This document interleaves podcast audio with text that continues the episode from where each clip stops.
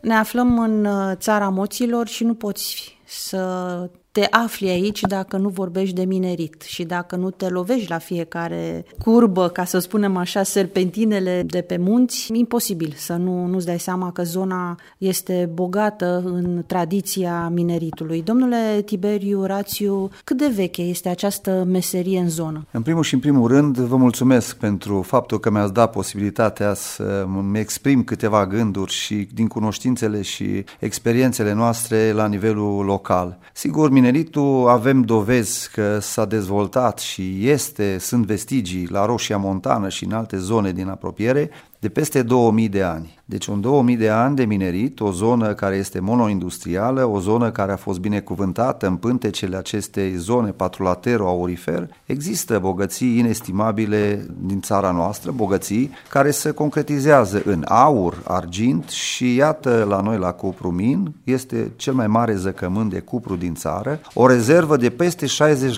60% din rezerva totală la nivelul național se află la noi, la Cupru Min, la Roșia Poieni, la exploatarea minieră astăzi uh, cu Prumin S.A. Abrud, care în decursul timpului, de 46 de ani de când ființează, a avut mai multe denumiri, dar de fapt obiectul de activitate asta este exploatarea zăcământului de la Roșia Poieni. Este o zonă în care a rămas mineritul, este în continuare la zi, să spunem așa, pentru că în general în țară s-au tot închis mine, oamenii au fost nevoiți să-și găsească alte locuri de muncă, însă aici ați reușit să păstrați acest nucleu. Sigur, asta nu ni se datorează mie sau colegilor care sunt acum, ci ni se datorează unei tradiții și a celor care au fost înaintea noastră, care au știut să îmbine și politicul și administrativul și dorințele personale ale oamenilor și au mai fost și alte condiții care au creat această continuitate a mineritului în Abrud. Vorbim de Baia de Arieș, vorbim de Roșia Montană, vorbim de Bucium, vorbim de Brad. Sunt uh, patru, cele patru localități care am spus și Zladna, să nu uit nici Zladna, acel patrulater aurifer care n-a reușit să se mențină.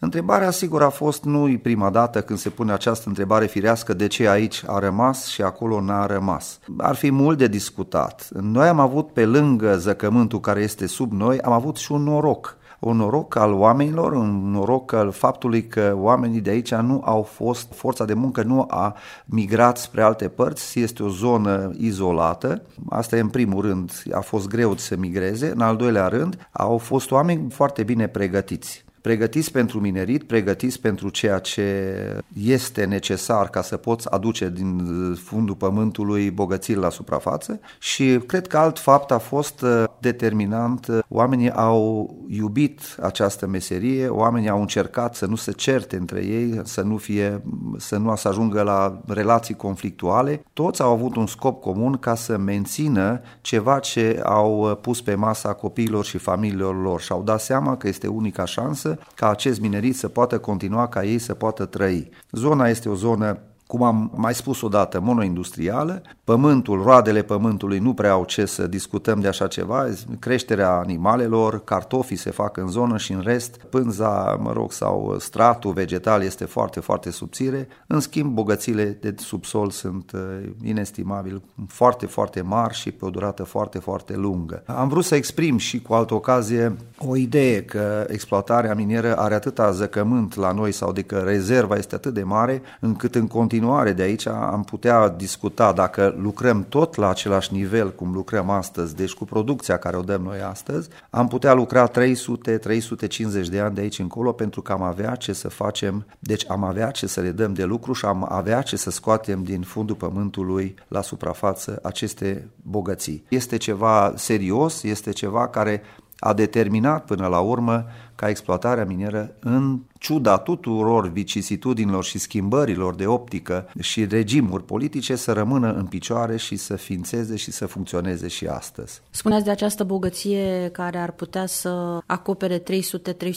de ani de acum încolo, înseamnă că mineritul în continuare poate fi din tată în fiu. Da, mineritul, resursele minerale în general sunt epuizabile. Sigur că metodele și reciclările și tot ce se încearcă la nivel global să să se pună ceva în schimb, va fi o preocupare permanentă, dar aceste resurse nu se pot fi înlocuite cu nimic. Și atunci asigur că mineritul are o perspectivă, nu numai ce avem noi aici de exploatat, ci și alte tipuri de minerit, au o perspectivă și o sper să rămână o preocupare permanentă și de aici încolo mulți ani. Din punct de vedere al presei, eu ca jurnalist uh, cred că ar trebui să ne apropiem colegii sau eu să-mi apropii colegii din presă să vină să vadă și să înțeleagă că e ceva bun, pozitiv de viitor, pentru că de multe ori ne lovim și dumneavoastră, dar și noi membrii ai presei, de alți membri ai presei care nu știu să explice ceea ce se întâmplă, nici măcar nu vin la fața locului ca să se documenteze corect. Aș vrea să dau un exemplu și nu știu dacă e cel mai bun exemplu care îl dau aici. Oamenii în general din zona asta, avem niște exemple concrete, au proprietăți care sunt oameni de, de regulă în vârstă, la 50-60 de ani ei dețin proprietățile. După aia ce au ajuns la o anumită vârstă, sigur în proprietatea respectivă ai dori să nu te deranjeze absolut cu nimic, să ai un trai liniștit, ai lucrat o viață. Dar o are copiii, dar o are nepoților, doresc chiar același lucru, nu doresc puțin asfalt lângă casa lor, nu doresc o apă curentă, nu doresc un iluminat, nu doresc un transport, mai știu eu ce alte utilități, cum le spunem. Așa se întâmplă și în minerit. Sigur, noi încercăm să fim prietenoși cu mediul, noi încercăm să ne ridicăm la standardele internaționale care se impun pe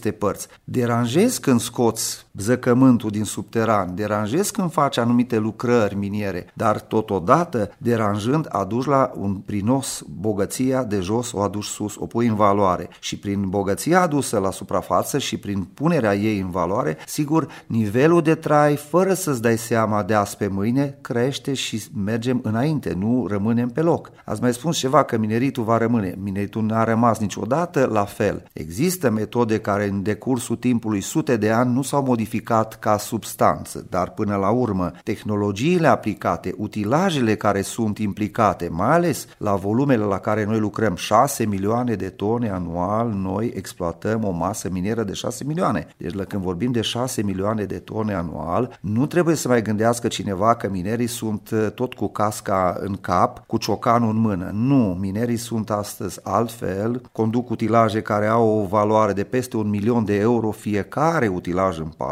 nu mai există lucru manual decât numai pentru întrețineri și eventual când intră în reparații, ci totul se face mecanizat. Avem uh, peste 32 de meserii, astăzi vorbim diferite în minerit, nu mai există necalificat, nu știu dacă există 1% din cei care sunt salariați astăzi ca muncă necalificată. Deci avem ingineri, avem inginerii în tot felul de meserii, avem automatizări în industria minieră, avem sigur uh, cele mai noi utilaje care apar, avem motoare termice de generație Euro 6 Plus și așa mai departe. Deci uh, avem foarte, foarte mult de dotări. Să nu uităm, noi nu suntem subvenționați. E o foarte, foarte interesantă care ar trebui văzută și de ce, alții. Nefiind subvenționați, ce înseamnă? Este o societate pe acțiune, o societate care ființează pe picioarele ei, care vinde marfa pe o bursă și se aprovizionează pe bursă. Deci înseamnă că dacă noi suntem uh, manageri și suntem specialiști în ceea ce înseamnă piața de desfacere și piața de aprovizionare, noi trăim. Dacă nu, nu trăim. Statul nu participă absolut cu nimic, noi dăm dările către stat corect, așa cum ar trebui să facă toți cei care sunt uh,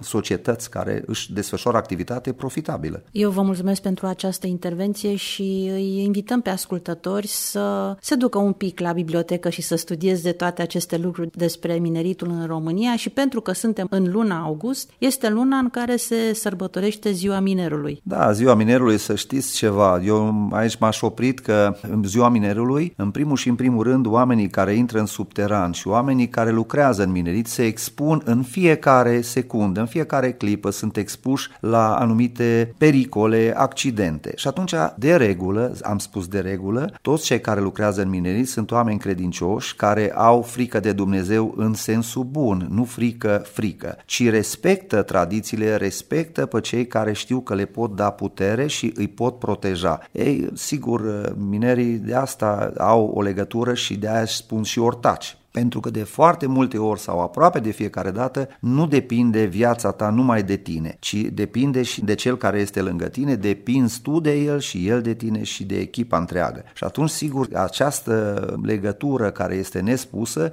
este adevărată. Mai de mult și minerii când intrau în șut nu intrau înainte de a se ruga sau de a mulțumi după care au reșit teferi și nevătămați. Sigur, există anumite tradiții care le putem spune și de aici încolo. Sperăm să nu ne oprim doar cu un singur reportaj. Vă invităm și altă dată la noi cu drag.